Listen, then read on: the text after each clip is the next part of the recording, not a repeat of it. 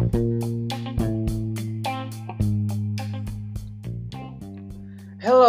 Assalamualaikum warahmatullahi wabarakatuh. Baik lagi sama gue Akbar di podcast. Yuk dengerin.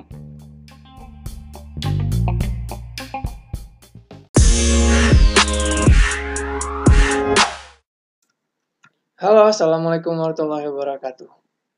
Kenapa gue salam lagi ya? Kan tadi gue udah gue buka.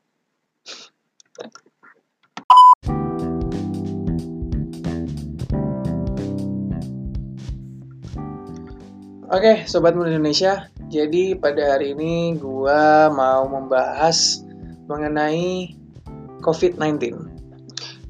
Ya, kita kenal COVID-19 ini juga bisa kita sebut juga virus corona atau Severe Acute Respiratory Syndrome Coronavirus 2 atau disingkat SARS-CoV-2.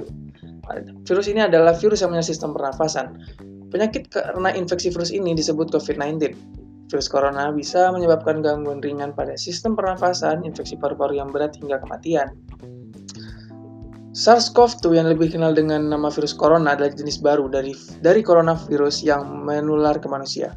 Walaupun lebih banyak menyerang lansia, virus ini sebenarnya bisa menyerang siapa saja, mulai dari bayi, anak-anak, hingga orang dewasa, termasuk ibu hamil dan ibu menyusui. Infeksi virus corona disebut COVID-19, Coronavirus Disease 2019, dan pertama kali ditemukan di kota Wuhan, Cina pada akhir Desember 2019. Virus ini menular dengan sangat cepat dan telah menyebar hampir ke semua negara, termasuk Indonesia, hanya dalam waktu beberapa bulan saja. Gila nggak tuh? Hal tersebut membuat beberapa negara menerapkan kebijakan untuk memperlakukan lockdown dalam rangka mencegah penyebaran virus corona. Di Indonesia sendiri diberlakukan kebijakan pembatasan sosial berskala besar atau disebut juga PSBB untuk menekan penyebaran virus ini. Coronavirus adalah kumpulan kumpulan virus yang bisa menginfeksi sistem pernafasan. Pada banyak kasus, virus ini hanya menyebabkan infeksi pernafasan ringan seperti flu. Namun, virus ini juga bisa menyebabkan infeksi pernafasan berat, seperti infeksi paru-paru atau pneumonia. Selain virus SARS-CoV-2 atau virus corona, Virus yang juga termasuk dalam kelompok ini adalah virus penyebab SARS dan virus penyebab MERS. Meski disebabkan oleh virus dari kelompok yang sama yaitu coronavirus, COVID-19 memiliki beberapa perbedaan dengan SARS dan MERS, antara lain dalam hal kecepatan penyebaran dan keparahan gejalanya. Menurut data yang dirilis gugus tugas percepatan penanganan COVID-19 Republik Indonesia, jumlah kasus terkonfirmasi positif hingga 16 Mei 2020 adalah jumlah pasien positif COVID-19 mencapai 17.025 orang, yang sembuh mencapai 3.911 orang, dan yang meninggal mencapai 1.089 orang.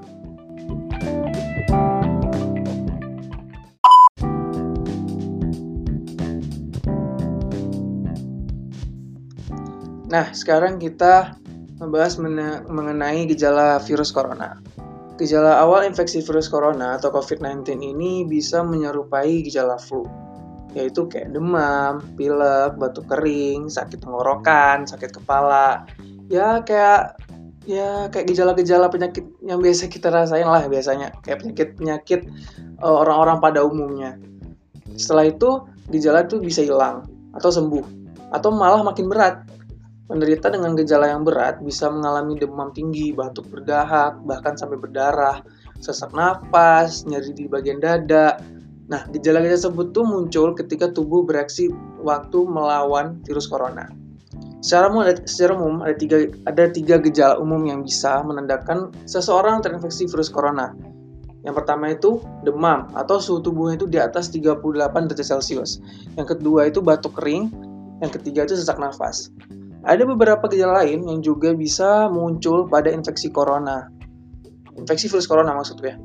Meskipun lebih jarang. Ya, salah satunya itu ada bukan salah satunya sih ya beberapa di antaranya itu ada diare, sakit kepala, konjung, konjungtivitis, hilangnya kemampuan mengecap atau rasa mencium bau, sampai hingga ruam di kulit.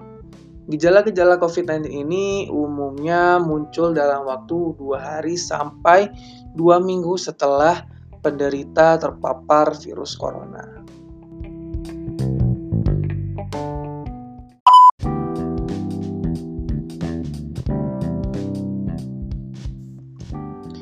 Jadi ada dugaan bahwa virus corona awalnya ditularkan dari hewan ke manusia. Namun kemudian diketahui bahwa virus corona juga menular dari manusia ke manusia. Seseorang dapat tertular COVID-19 ini melalui beberapa cara.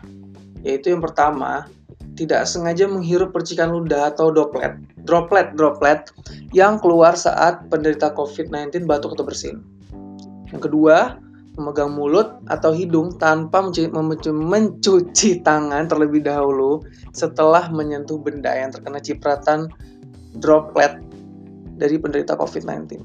Yang ketiga, ketiga, kontak jarak dekat dengan penderita COVID-19. Nah, virus corona dapat menginfeksi siapa saja, tetapi efeknya akan lebih berbahaya atau bahkan sangat fatal bila terjadi pada orang lanjut usia, ibu hamil, orang yang memiliki penyakit tertentu, perokok, atau orang yang daya, tu, daya tahan tubuhnya itu lemah, misalnya pada penderita kanker ataupun jantung.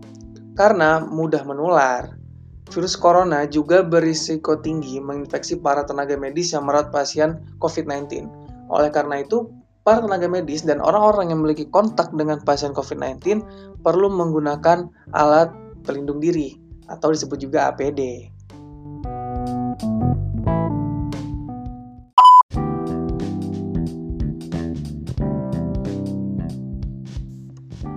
Nah, tadi kan kita udah bicara mengenai uh, gejalanya, penyebabnya. Nah, sekarang gue mau ngasih tahu bagaimana pencegahan virus corona.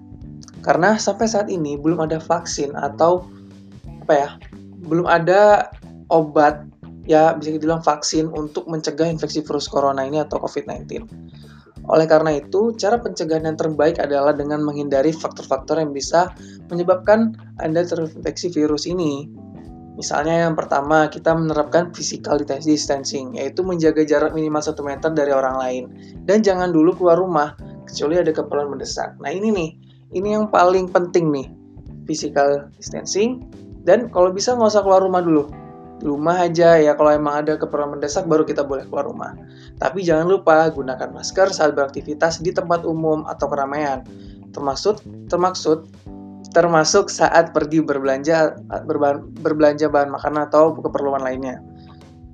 Uh, kita harus juga rutin mencuci tangan dengan air dan sabun atau hand sanitizer yang mengandung alkohol minimal 60%, terutama setelah beraktivitas di luar rumah atau di tempat umum. Tapi aku lebih merekomendasi uh, lebih sering kita merutinkan untuk cuci tangan sih dibanding ya menggunakan sanitizer karena lebih baik kita sering-sering cuci tangan. Terus ya jangan menyentuh mata, mulut, hidung sebelum kita cuci tangan. Terus juga kita harus meningkatkan daya tahan tubuh kita dengan pola hidup yang sehat. Hindari kontak dengan penderita COVID-19, orang yang dicurigai positif terinfeksi virus corona, atau orang yang sedang sakit demam, batuk, atau pilek. Ini bukan seuzon ya, tapi kita lebih baik kita menjaga jarak atau menghindari kontak langsung dengan penderita COVID-19 ataupun orang-orang yang memiliki eh, gejala-gejala uh, seperti tadi, demam, batuk, pilek. Lalu tutup mulut dan hidung dengan tisu saat batuk atau bersin. Kemudian buang tisu ke tempat sampah. Nah, kalau emang teman-teman nggak punya tisu, nggak punya apa uh, lap tangan biasanya, bagusnya itu teman-teman tutup mulut dan hidung uh, kalian itu pakai siku, siku dalam ya. Kayak ini loh, kayak kita posisi ngedep. Nah, kalau misalkan nggak punya tisu, tapi kalau misalnya ada tisu lebih baik sih. Tapi jangan lupa buang ke tempat sampah ya, jangan ke rumah orang. Terus jaga kebersihan benda yang sering disentuh dan kebersihan lingkungan kita, termasuk kebersihan rumah sendiri. Untuk uh, orang-orang yang diduga terkena COVID-19 atau termasuk kategori ODP, orang dalam pemantauan maupun PDP, pasien dalam pengawasan, ada beberapa langkah yang bisa dilakukan agar virus corona tidak menular orang lain. Yang pertama itu laku, lakukan isolasi mandiri dengan cara tinggal terpisah dari orang lain untuk sementara waktu. Bila nggak memungkinkan, gunakan kamar tidur dan kamar mandi yang berbeda dengan yang digunakan orang lain. Nah ini seperti yang aku lakuin sih. Aku waktu pulang ke pulang ke rumah ke Depok dari Aceh ke Depok, aku isolasi dulu 14 hari. Itu aku nggak keluar rumah, aku juga lebih menjaga jarak dengan orang-orang di rumahku sendiri. Nah jangan keluar rumah nih baru tadi aku jelasin jangan keluar rumah kecuali untuk mendapatkan pengobatan. Pokoknya alasannya gabut, alasannya bosen, alasannya suntuk. Pokoknya tahan, tahan, tahan dulu, jangan keluar rumah. bilain ke rumah sakit saat gejala bertambah berat, sebaiknya hubungi dulu pihak rumah sakit untuk dijemput, jangan kita yang ke sana atau diantarin sama orang tua. Takutnya justru orang-orang tersebut bisa jadi kita menularkan, bisa jadi kita tuh carrier atau pembawa. Nah, larang orang lain untuk menjenguk atau mengunjungi Anda sampai Anda benar-benar sembuh. Jadi, misalnya nih, uh, misalnya kalian uh, sakit gitu, terus teman-teman kayak kayak ini apa bersimpati gitu ya mau jenguk kasihan. Ini jangan bilang jangan jangan jangan jenguk gua dulu jangan jenguk gua dulu. Gua nggak mau kalian sakit semua gitu. Kan lu kayak pahlawan gitu kan.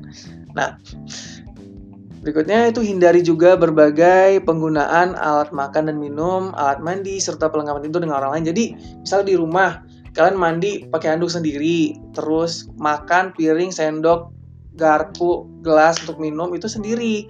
Jangan campur-campur misalnya mandi nih kalian mandi pakai handuk bapak kalian. Kasihan bapak kalian mau mandi dipakai handuknya sama kalian. Ya bukan maksudnya bukan itu sih masalah maksudnya jangan gunakan satu satu perlengkapan dengan orang yang nggak bukan punya punya kalian bukan gimana ya.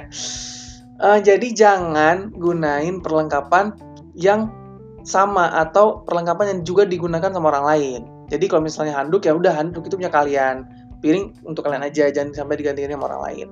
Terus pakai pakai masker dan sarung tangan apabila sedang di tempat umum atau sedang sama orang lain untuk menjaga kontak langsung gitu. Lebih baik kan kita menjaga lah ya, jangan sampai kita merasa oh kita sehat-sehat aja gitu, terus kita nekat nggak pakai masker, nggak pakai sarung tangan, terus kita pengen pengen orang lain gitu kan, ih malah bahaya gitu.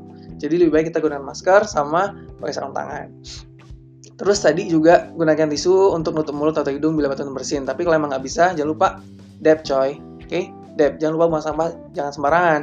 Buanglah sampah di tempat sampah. Jangan nyampah. Buang sampah sama nyampah itu beda. Buang sampah pada tempatnya kalau nyampah itu sembarangan. Jadi paling penting lagi jangan buang sampah sembarangan. Oke? Okay?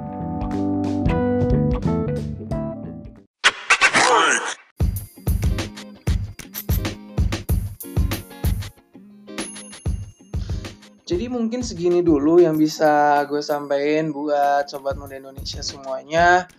Ya mudah-mudahan apa yang gue sampaikan untuk podcast kali ini tuh bermanfaat buat teman-teman. Terus untuk pencegahannya juga bisa dilaksanakan dan yang paling penting yang paling penting pengen gue tangkapin itu physical distancing dan kalau bisa ya emang gak usah keluar rumah dulu deh jangan keluar rumah dulu kalau emang nggak ada keperluan mendesak gitu loh bosen, suntuk, nggak ada kerjaan, udah tahan dulu, tahan aja gitu. Ini bulan Ramadan mending lu ngaji gitu.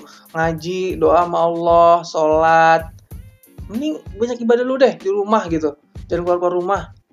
Jangan bikin orang stres dah gitu. Jangan jangan jangan nyempet nyempetin lagi tuh jalan.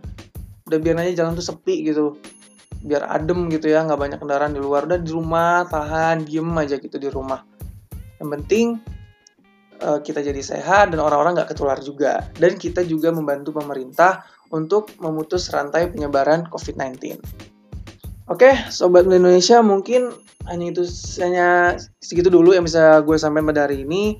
Untuk nanti ada podcast ke depannya, ya jangan lupa tetap dengerin terus podcast gue dan jangan lupa like dan share ke teman-teman semua supaya uh, apa yang gue sampaikan ini bermanfaat untuk uh, masyarakat luas. Oke, sampai di sini dulu teman-teman semua dan sampai jumpa di podcast berikutnya. Jangan ke mana-mana, tetap di yuk dengerin. See you!